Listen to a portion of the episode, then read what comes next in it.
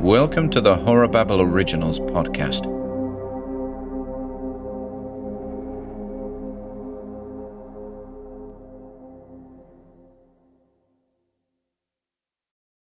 You're listening to Hammer and Nails.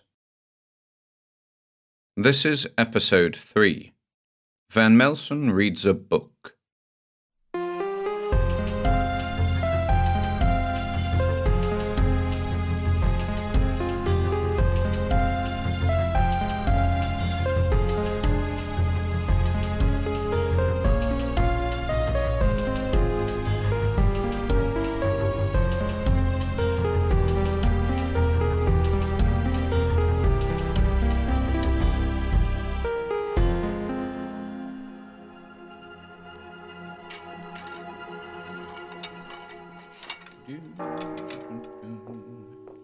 Do you need anything else, Diane?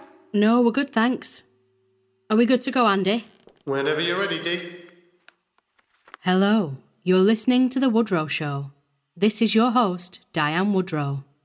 Today, we'll once again be continuing our conversation with renowned paranormal investigator Peter Van Melsen as he recounts his involvements in the Hammerton Horror, mm-hmm. the dreadful events surrounding a group of curious teenagers and a remote estate on the Yorkshire coast. Where are those bloody things? Looking for these? Oh! oh, yes. Please, continue. I'm talking to Peter in the seclusion of his favourite haunt, Rosedale Chapel, here in the quiet North Yorkshire village of the same name. I believe you were about to tell us about your trip to see a friend about a book. Ah, yes. Of course. As I was saying, my old friend Norman was bound to have a tome or two on the subject of haunted houses, particularly those located throughout the British Isles. I use the word haunted for lack of a better word to describe the nature of dwellings in which strange or macabre events have rendered them uninhabitable.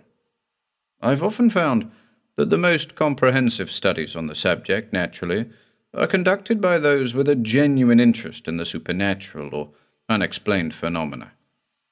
Now, I must preface this account by saying that Cane's Rare Books is by no means a specialist dealer in esoterica and the occult. Norman's collection is as multifarious as it is formidable. I'll be sure to reiterate that in the episode description, Peter. Much obliged, Diane. But with that said, Norman is in possession of one or two volumes that are not so easily acquired these days. One of these is Charles Baxter's Tainted Tenements, first published 1898, which deals with supernatural activity in domestic households. Another is the more recent Book of Abandon, which lists estates and premises of ill repute throughout the country. Book of Abandon found its way into the hands of private collectors in the late 1990s. Its author is unknown. I'm familiar with Baxter's works, but I can't say Book of Abandon rings a bell. Well, it notes the approximate whereabouts of certain hard to find properties. Rare book collectors are always on the lookout for it, due to the fact that its contents continue to provide evidence in support of a long standing rumour.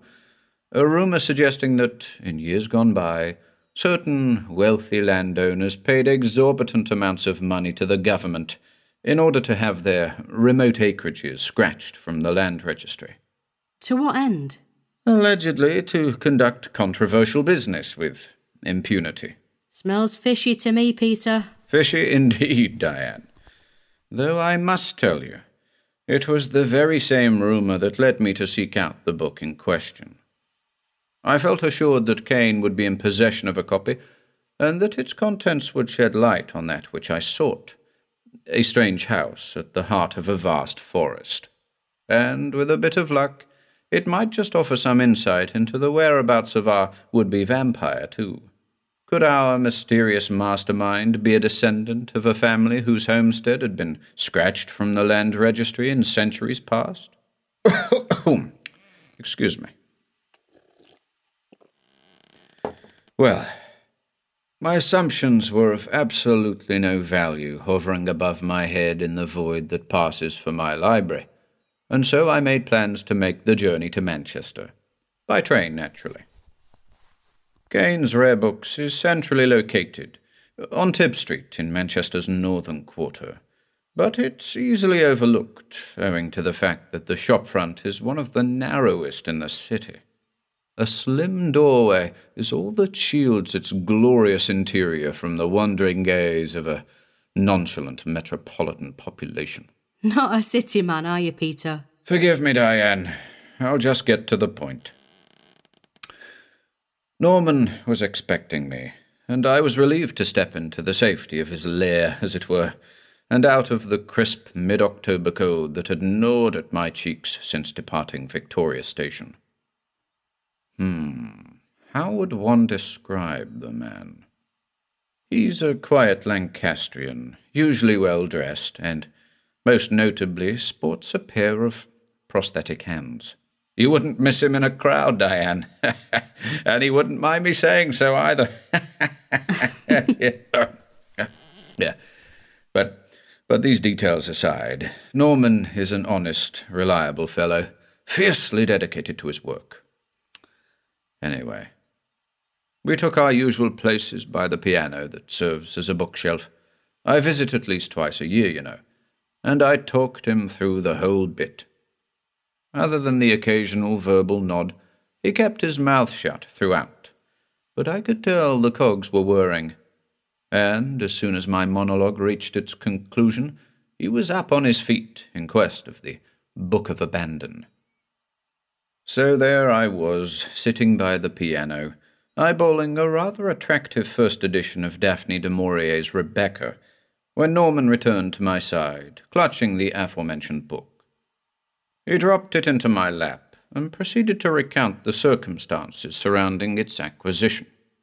Apparently, the book had made its way onto the shelves of a charity shop on the outskirts of Preston. The shop's owner, a friend of Cane's, made contact with him after noticing the book, wedged between a couple of tattered hardbacks towards the back of the shop. And he had no idea how it ended up there? None whatsoever. Perhaps there's something in the name Book of Abandon that determines its fate. Hmm. Nevertheless, Norman was quick to collect it, knowing only too well its potential value. An odd volume, by all accounts, hardback this edition, complete with dust jacket, but the cover featured no text whatsoever. A blank, navy blue buckram met my gaze, offering no indication of what awaited me within. Genuine copies are identified by a curious watermark on the book's first page, the letters A A B. Some claim the letters are the author's initials, but this, of course, is conjecture. Whomever the author is, or was, as the case may be, he or she is privy to a great deal of forbidden information. Is Cane's copy genuine? Oh, absolutely. There's no mistaking that watermark. Anyway, there we were, Norman and me, poring over the thing, scouring its plentiful pages, in search of hidden houses on the moorlands and coastal regions of North Yorkshire. Just picture it, Diane. The two of us, walled in by rare tomes by the piano, sifting through the pages of a book of secrets.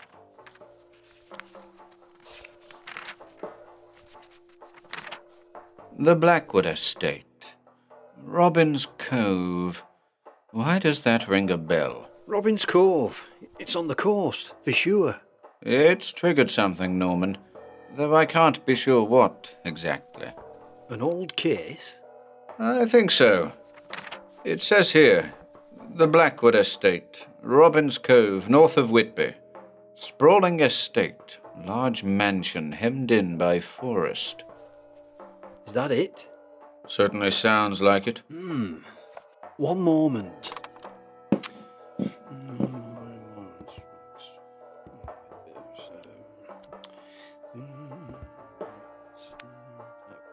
Blackwood. Mm, Blackwood. Where are you? Aha! What is it? Blackwood. Thomas Blackwood. Chemist. I knew I'd heard the name before. Thomas Blackwood? Yeah. Listen.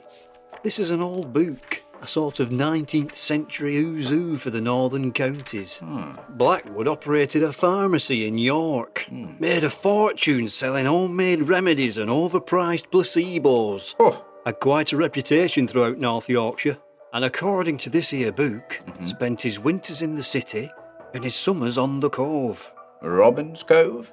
Could be, but the plot thickens. Mm-hmm. Towards the end of the Industrial Revolution, there were a number of deaths in York, each one of them attributed to the consumption of arsenic. Hmm. Blackwood, the bugger, was putting the stuff in his tonics, appetite stimulants and the like. My word. Oh, As I said, had quite the reputation. Could it be that he paid his way out of trouble, and in doing so paid his way to exile? Hmm. An intriguing supposition, old friend. What is it, Peter? It's like you said, an old case. Do you remember that uh, situation in Fossbridge back in 98? How could I forget? Could it be that those events were somehow tied to this Blackwood character? I shouldn't think so. The chap would have been over 200 years old. Oh, yes, yes. I suppose so. I suppose so. But still. Situation in Fossbridge. Well, Diane, I should, in the first instance, address the nature of my professional relationship with Norman Cane. I've had a fascinating but difficult career, and on a number of occasions I've been in need of assistance. In my line of work, there are few individuals one can turn to, this being due to the very niche nature of the job. But Norman, with his eclectic collection of rare books and armed with the knowledge such tomes impart, has always been an incredibly reliable repository of information, whether my queries border on the natural or the supernatural. So vital has his assistance been at times that I've invited him along on a number of cases. One such case involved a spate of individuals coming back from the dead in the small hamlet of Fossbridge, near Whitby. Coming back from the dead. Did I hear that right? A dreadful case by all accounts. Hi, can I help you? Who is that? Excuse me? What is it, Nance? Uh, not sure. Sorry? Oh, ju- Nancy? tell Peter I'll, I'll be in touch. Oh, okay, okay. I'm sorry, Diane. I'm not sure who that was or what he wanted. Never mind, Nancy. He lives in the village. Gets confused, that's all. Someone you know, Peter? His name is Wilfred. Lives a few doors down from the chapel here. Pesters me to look into the death of his wife whenever he bumps into me. Have you looked into the death of his wife? That's just it, Diane. Wilfred never married. Like I said, gets confused. His sort tend to end up in places like this, unfortunately. Places like this? Quiet places, out of the way places. Some folks just never get used to it. But you've got used to it, of course. Well, Diane, I believe we've already established that I'm not a city man. So, Peter, about those people who came back from the dead. Oh, I'll get there, Diane. but first, allow me to take you back to my discussion with Norman. Yes. Well, I felt rather strongly that the strange house at the heart of a vast forest I sought was, in fact, the Blackwood estate mentioned in the Book of Abandon. Blackwood's shady history certainly added a great deal of plausibility to the idea that he had paid his way to exile, as Norman put it. And to boot, there was the mention of Robin's Cove, a name etched into my memory following that particularly gruesome case nearby.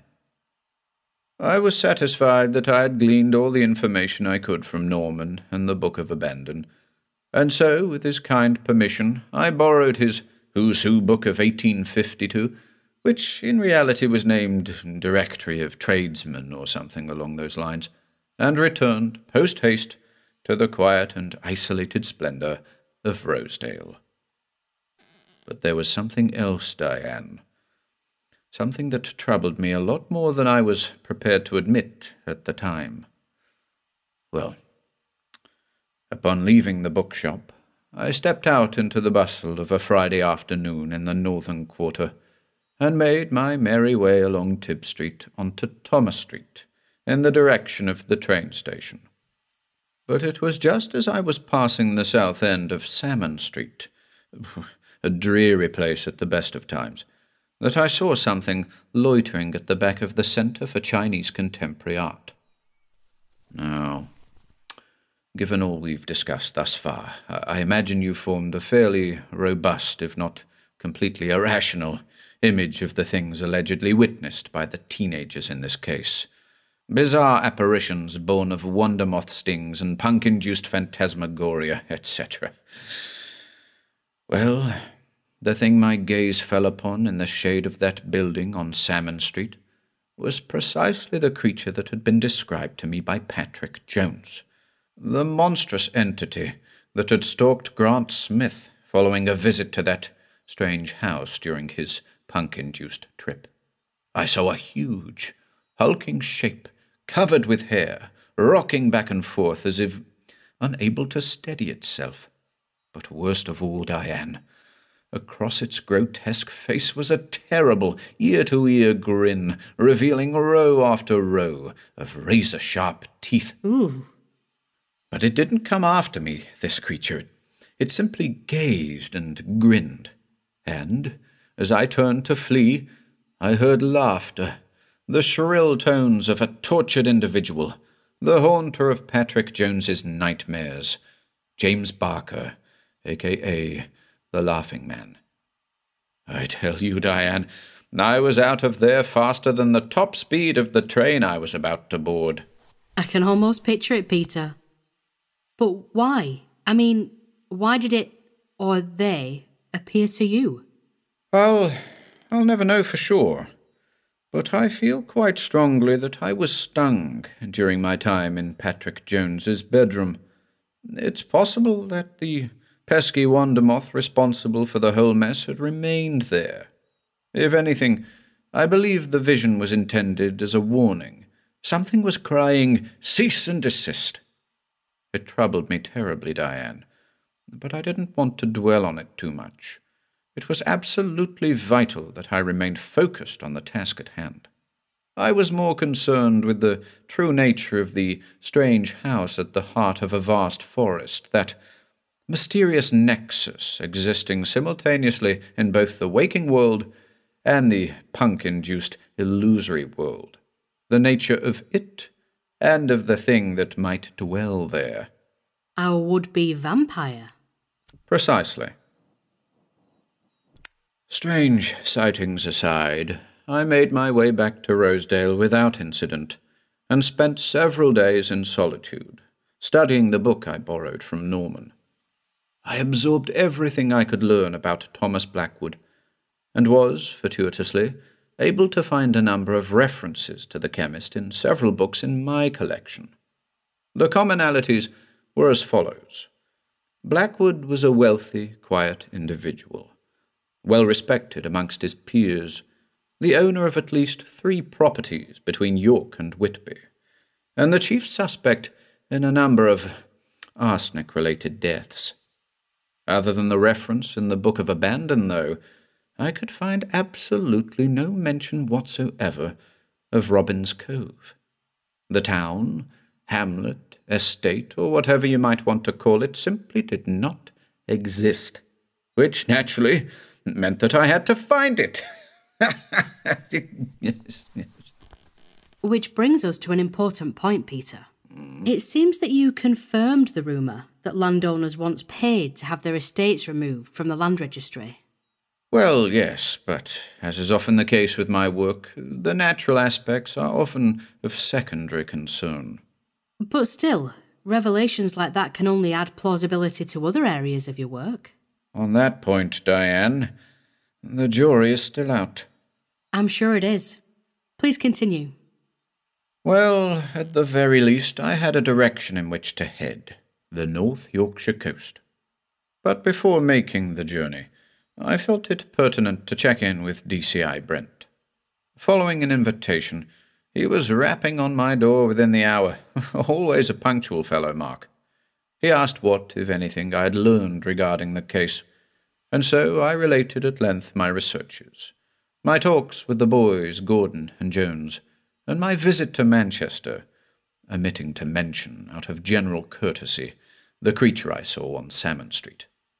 In turn, I asked what he had learned regarding the case, to which he answered solemnly and honestly, very little. It was clear from the way in which he spoke that he was almost hopeful that a supernatural force was behind the death of Grant Smith, if only to alleviate an overwhelming sense of failure on his behalf, a sense that I felt was ill placed. I, on the other hand, found myself wishing the opposite. If only natural causes could be attributed to the deaths of Smith and Barker. And so I bade farewell to Brent, promising to keep him informed of further developments. That night, as my head hit the pillow, I fought to keep the vision of that appalling creature out of my head. Fought futilely, I might add. I had further visions of it coming to me in the middle of the night, creeping along the silent landing in the direction of my bedroom door, laughing and wailing at me on the other side. Perhaps whatever is behind all of this can sense my intentions, I thought. It's revealing itself in an effort to intimidate me. Such thoughts brought me back to my senses. As long as I still draw breath, I'll be coming for you, I whispered to the darkness surrounding me. I'll be coming for you. Did it show itself to you again that night? Fortunately not, Diane. Fortunately not. I slept like a baby. The following day, by this time we were in the fourth week of October, I started to make arrangements for a journey across the moors in the direction of Fossbridge. The town in which people were, how did you phrase it, coming back from the dead? Exactly. I had to go back. I dimly recalled the residents there speaking of the mysterious Robin's Cove, if only furtively. If I'd heard it anywhere, I'd heard it there. I think we'll break here, Peter. Mm-hmm. Andy? Got it all. I'll leave it running until you've recorded your outro. Thanks. That's all for today, folks. You've been listening to The Woodrow Show with me, your host, Diane Woodrow. Today's guest has been the renowned paranormal investigator, Peter Van Melsen. Our conversation on the subject of the Hammerton Horror will continue next Thursday at 8 pm. In the meantime, be sure to share your thoughts in the comments section. Until next time. We're good, Andy. All good. Although I'm familiar with the story, it's surprising how much of it has been completely ignored by mainstream media. Well, 'tis a world of ignorance we live in, unfortunately. I can't argue with that. You look a little washed out, Diane. Care for a cigarette? You have been listening to Hammer and Nails, a Horror Babble original podcast. This episode was recorded and produced by Ian and Jennifer Gordon, starring Ian Gordon as Peter Van Melsen and Wilfred Anforth, Jennifer Gordon as Diane Woodrow, Max Rudd as Andy Perkins, Jess Gordon as Nancy Peterson, Gary Gordon as Norman Cane. Story and ambient music by Ian Gordon. Artwork by Duncan Kay. Title music Van Melsen's theme by David Jeffries. Special thanks to Patrick McKown, producer. Copyright 2022 by Horror Babble.